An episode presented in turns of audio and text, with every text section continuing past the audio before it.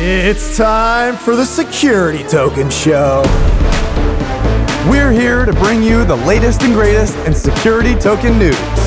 Coming from across the globe to your living room. And delivering all the latest STOs and getting you up to date on what's happening in the market. So, what are you waiting for?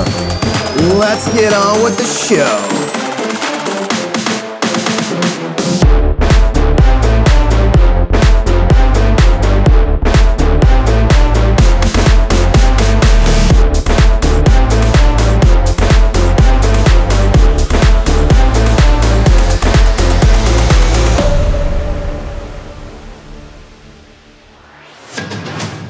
Hello, hello. Welcome to the Security Token Show. This is your host, Kyle Sonlin. I'm your host, Herwig Konings. We're here to bring you the latest and greatest security token news. Kyle, how you doing? I am great. We are here another amazing week. We've got all of our amazing stuff lined up for the show. But before we get into it today, Herwig, we do need to thank our sponsor this week, which is Token City. They're an issuing platform in Spain, tokenizing startups, loans, and real estate, as well as ESG companies. And they recently made a new section on their marketplace just for STM, aiming to give users even more offerings to invest in. And we'll be working towards showing their issuers on STM.co, our new website launch as well. This week, they hosted Jason Barraza from our team on their TV show where they explored US versus international regulatory frameworks, which, as we know, can be very different as the tokenization market as a whole, as well as we're collaborating to bring more offerings to both of our audiences. So check out Token City for more. Thanks for being a great sponsor of the show. That was a great segment with Jason. And with that, let's get into the top five.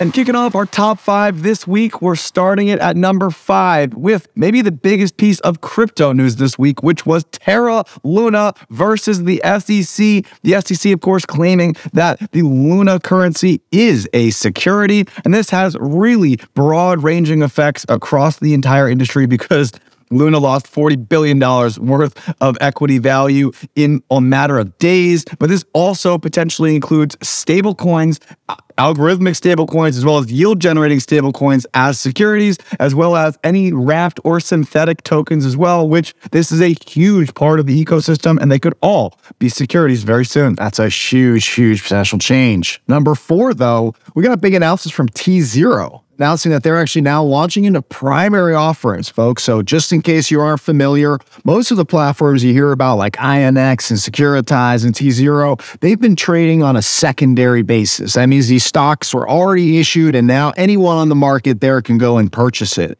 In a primary offering, the company is still focused on issuing those tokens, and you get a chance to get in before it trades on the secondary market and is listed. So, this is now a chance for you to do a tZERO as well, just right after getting out of crypto and now fully focused on securities. They've moved into primary offerings starting with OroX uh, with a Reg CF, meaning that anyone could participate in it, trying to raise a million dollars for their DeFi software firm. Pretty cool. And moving into number three, we have Taurus. This is an issuance platform, investor cap table management platform for tokenized securities and digital assets. They also do custody and some other things as well. They are based in Switzerland. We see the Swiss economy and ecosystem for blockchain tokenization really blowing up. One of the hottest places that we see in the world. And now Taurus has announced a $65 million Series B. They are going to be scaling up operations not only in Europe, but in the Middle East, in Latin America, as well as the North American continent. So hopefully we see Taurus in our jurisdiction sometime soon. 65 million is nothing to chuckle about in this environment.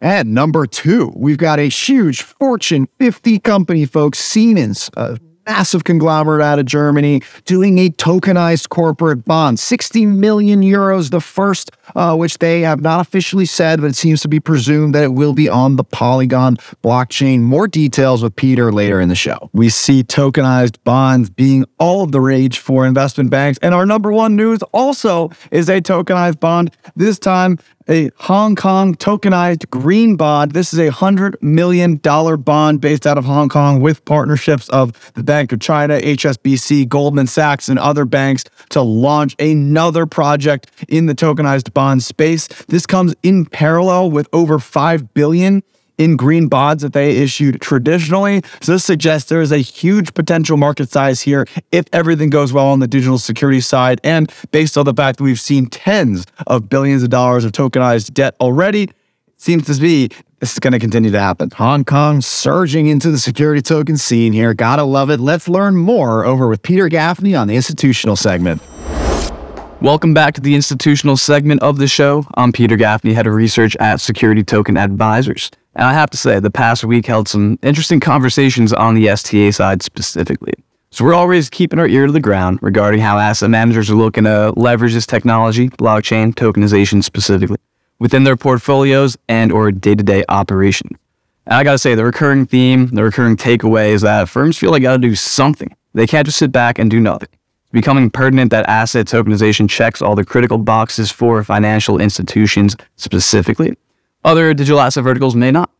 So when you're factoring in compliance, permissioning, and privacy, and then of course just acting as a programmable tech overlay to the existing infrastructure, tokenization is kind of reigning king these days. Remember, tokenization and tokenized assets themselves, not cryptocurrencies, not utility tokens. They're simply built upon public blockchains and or private permission solutions that we see a lot on the institutional side. Popular enterprise developers, for example, include Digital Asset, who goes by DAML or DAML Finance, and HQLAX. All right, there's the stage.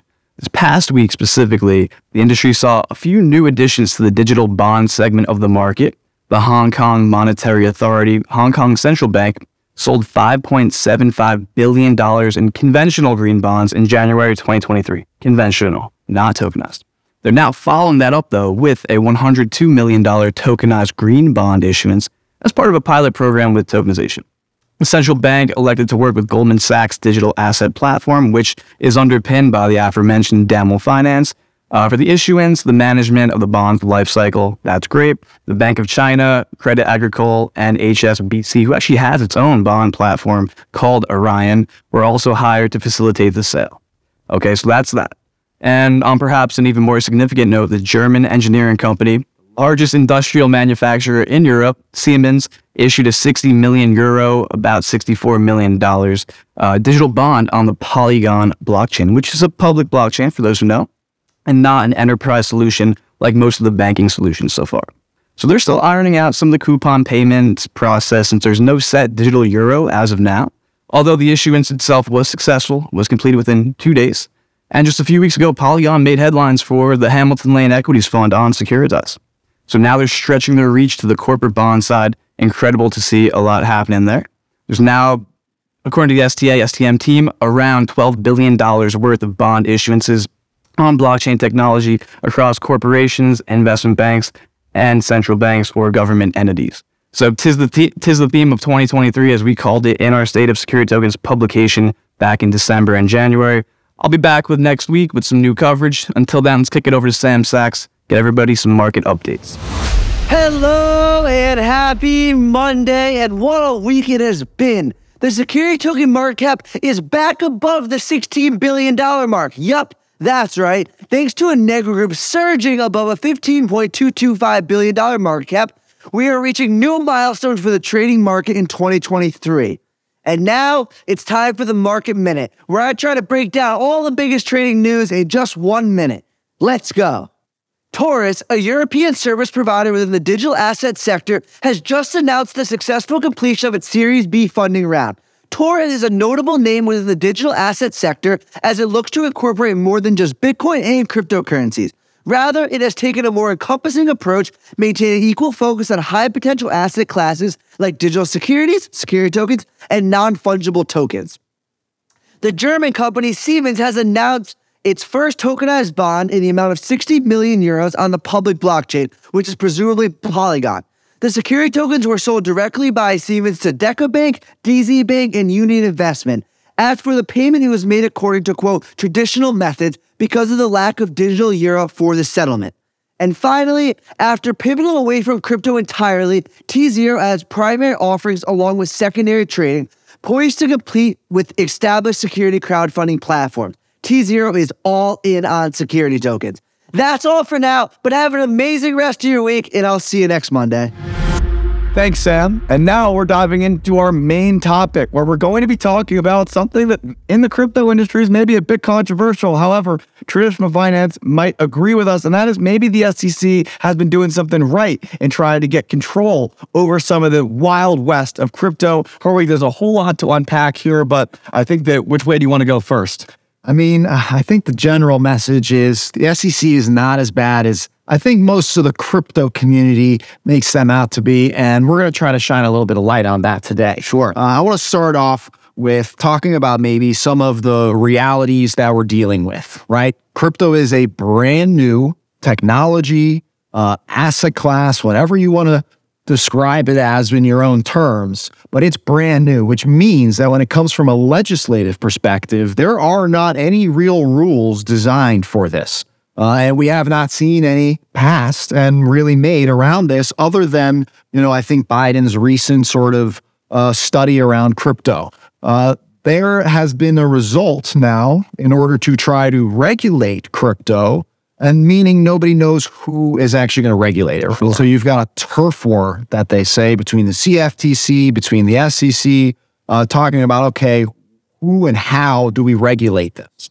Yeah, and I think that it's been a big problem because in the midst of this kind of lack of clarity between the different regulators, we're seeing fraud happen. And it's just as simple as that, right? You've got FTX and the total collapse and mismanagement of those funds. You see everything going on with the Terra Luna case that we mentioned today with 40 plus billions of dollars of real equity value lost in that ecosystem. You see all kinds of Ponzi schemes and smaller frauds happening all the time. A lot of these lenders going bankrupt, like Celsius and Voyager and Genesis. There's easily a dozen billion dollar holes across the industry. And that doesn't even include potentially the elephant in the room, which is Binance has been under a lot of stress recently as well, right? So we're talking about a so much money from real custodians, from people giving their dollars to somebody that they trust to hold those dollars. And then those people are misappropriating those funds. And unfortunately, there has to be consequences for that, not only for the people that are committing fraud, but you can't just keep doing the same thing over and over and expect that something's going to change, which seems to be where the SEC's positioning right now. Yeah, and, and also potentially even uh, the legislators as well, starting to feel the heat, if you will, because we're talking about hundreds of billions of dollars, both in the form of actual fraud and problems, but also in just losses and things that yeah. actually were not expected potentially for the individual. So they weren't, weren't disclosed. Weren't disclosed, right? Whether it's mismanaging their keys or potentially on a centralized platform, things going wrong. Up it does its other, yeah, being suspected things. This is a real, real problem, whether we like it or not. And when we look at it, you know, off the phrase of, you know, it looks like a duck, uh, quacks like a duck. It probably is a duck. Uh, we're we're trying to see how can we actually bring the best protection to people while trying to regulate something that has no definition around it. And the SEC is forced to kind of use what's in play today, right? Yeah, let's talk about what the duck is going on, which in this case, we've got RIA changes. So, with a registered investment advisor, this is somebody that can manage funds on behalf of investors, of people that are giving you money and you're helping them understand where they can can allocate that capital. And recently, the SEC came out and voted in the idea that an RIA needs to be responsible for where that money's going, which seems kind of rational. However, it does have broader implications for crypto in the sense that the SEC has kind of is suggesting, and there's no laws passed yet. There's nothing that's eh, directly you know, enforceable yet. However, it does seem like the SEC doesn't feel that crypto companies are qualified to be a custodian of these assets because of the fact specifically Gensler saying the commingling of funds, the mismanagement of these things means that we can't trust these companies on their word potentially unless there's either licenses attached where they have to go through, you know, scrutiny, they have to go through disclosure processes, they need to be verified in terms of this, or potentially not at all. And so that's where some of the concern is about how far this goes, and there's not a lot of direction on that yet. However, again, as we're talking about, there maybe is merit to this considering the fact that a lot of these companies were really mismanaging funds in a way that the average person looks at and says, How could you have even justified or rationalized those extremely risky decisions, those crazy loans, the potential fraud in a lot of cases to cover these things up? We got to find a way to prevent this from happening in the future. A hundred percent. I mean, we we have to look at this from a you know macro perspective, right? There is this war between innovation, of course, and the potential for new value creation versus protection. And it's pretty serious when you bring up the word protection and security, right? When those words are usually used, you also hear that with car safety, airline safety. You know, protection is usually something that is pretty concerning to people. And when same thing is for financial securities too, right? You, uh, you need protection when it comes to investing. Why should crypto, given that it's proven to have been suspect to so much issues, let's say, that why shouldn't there be some kind of regulation? And of course, uh, whether you like it or not, again, the SEC is going to be responsible in certain cases because legally they can be found responsible if they don't act and start enforcing securities laws the way that they see it. Uh, and so they are kind of essentially just doing their job.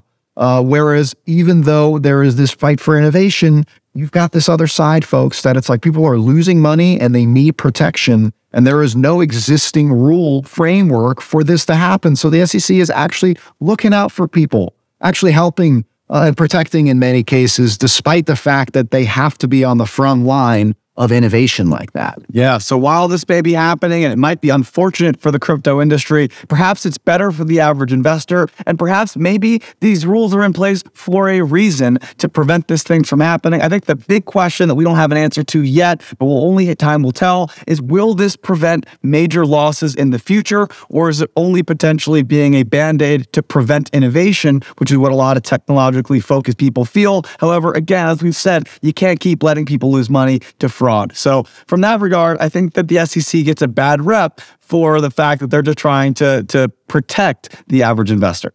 Well, hopefully, you got some insight there that you may hear a lot of, of bad talk, uh, but just remember that there's two sides to every story. Uh, and we also believe in the many innovations of, of crypto. That's how we got to security tokens today in the first place. But we also do believe in uh, protection and being able to invest safely uh, which is why I, I think uh, I think what the SEC is doing uh, in many cases is the right thing. Uh, but with that, you might have your own opinions, your own thoughts, your own questions regarding this. Let us know. We're of course always available. Now it's time to end our show with the companies of the week. Two firms made major moves in the space this week. That's why we're going to give them a spotlight. It's our companies of the week. Uh, Kyle, who did you nominate for this week's episode? This week, I wanted to highlight an OG. This is a company that's been in the industry for a long time, years and years. One of the first places to trade security tokens worldwide. One of the first US securities to trade to retail public all around the world. It is MERJ. MERJ is a licensed exchange. They trade security tokens. They've been tech focused for a long time and they've been consistently an innovator in this industry. I wanted to shout them out because they built a joint venture with Horizon around this this platform called Upstream. And Upstream recently is launching another asset on their platform. And so the fact that MERJ has not given up hope, they've continued to innovate, continued to drive forward and build progress towards the industry in bringing new products to market is something that I think should be you know, applauded because of the fact that this industry doesn't move as fast as crypto or NFTs, and it, you need to be in it for the long haul in order to make any lasting progress. And so, for their consistency over multiple years, I wanted to shout out MERJ for continuing to innovate talk about international arbitrage opportunity from our previous discussion here. MERJ has its benefits of actually being a national exchange that is completely completely uh, designed for security tokens and blockchain based instruments. And with this platform, you're getting all those real benefits and you're seeing real companies from uh, America that are listed OTC on NASDAQ, et cetera, that are also dual listing on this platform. So that is really awesome to see. I think it's a great choice, Kyle. How about you?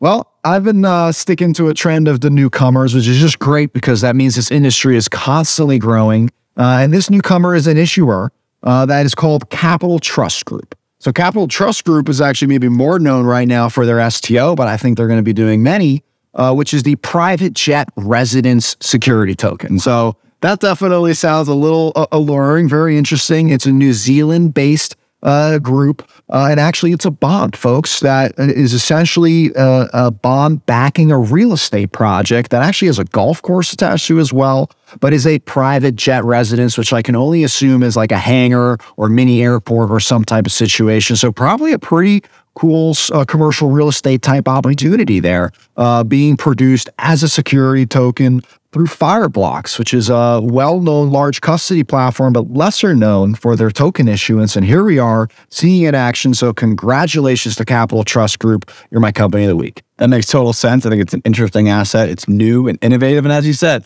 fresh capital, fresh interest, bright eyes, bushy tails is great for innovation, great for the industry. And with that, Kyle, that's the end of the Security Token Show. Come follow us, subscribe, like, you know, share it with somebody that you think this might be useful for. Of course, stm.co for all your latest and greatest news for security tokens. We'll talk to you next week. Happy tokenizing.